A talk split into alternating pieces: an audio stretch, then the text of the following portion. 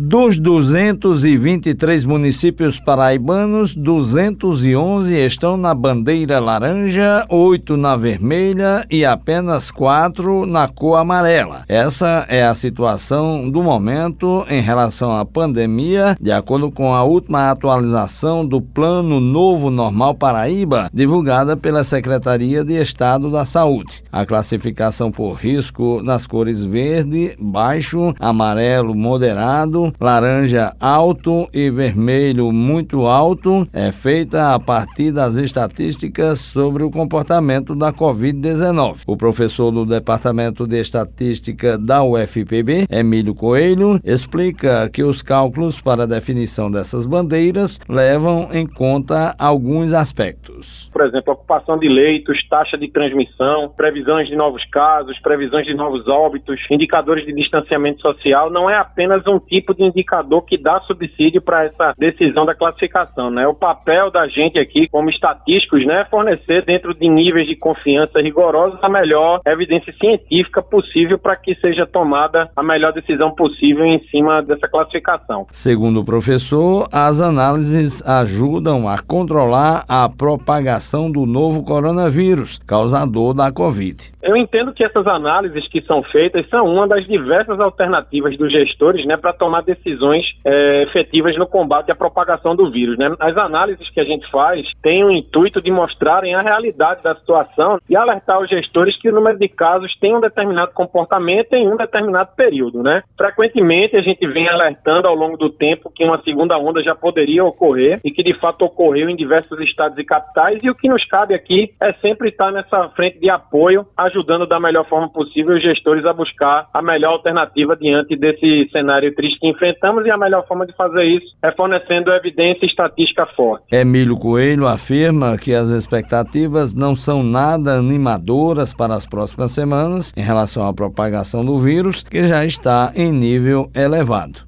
o índice de transmissão aqui da Paraíba, que é o número reprodutivo efetivo, está acima de 1. Por exemplo, se esse indicador for 1,1, significa que cada 100 pessoas conseguem transmitir o vírus para outras 110. A expectativa que a gente tem modelado aqui é que, infelizmente, é de um crescimento ainda do número de novos casos e de crescimento, infelizmente, do número de novos óbitos. Os leitos de UTI do Estado, tanto do Estado como de algumas cidades, já estão entre 80% e 90%, então é preocupante e haja haja um colapso no sistema.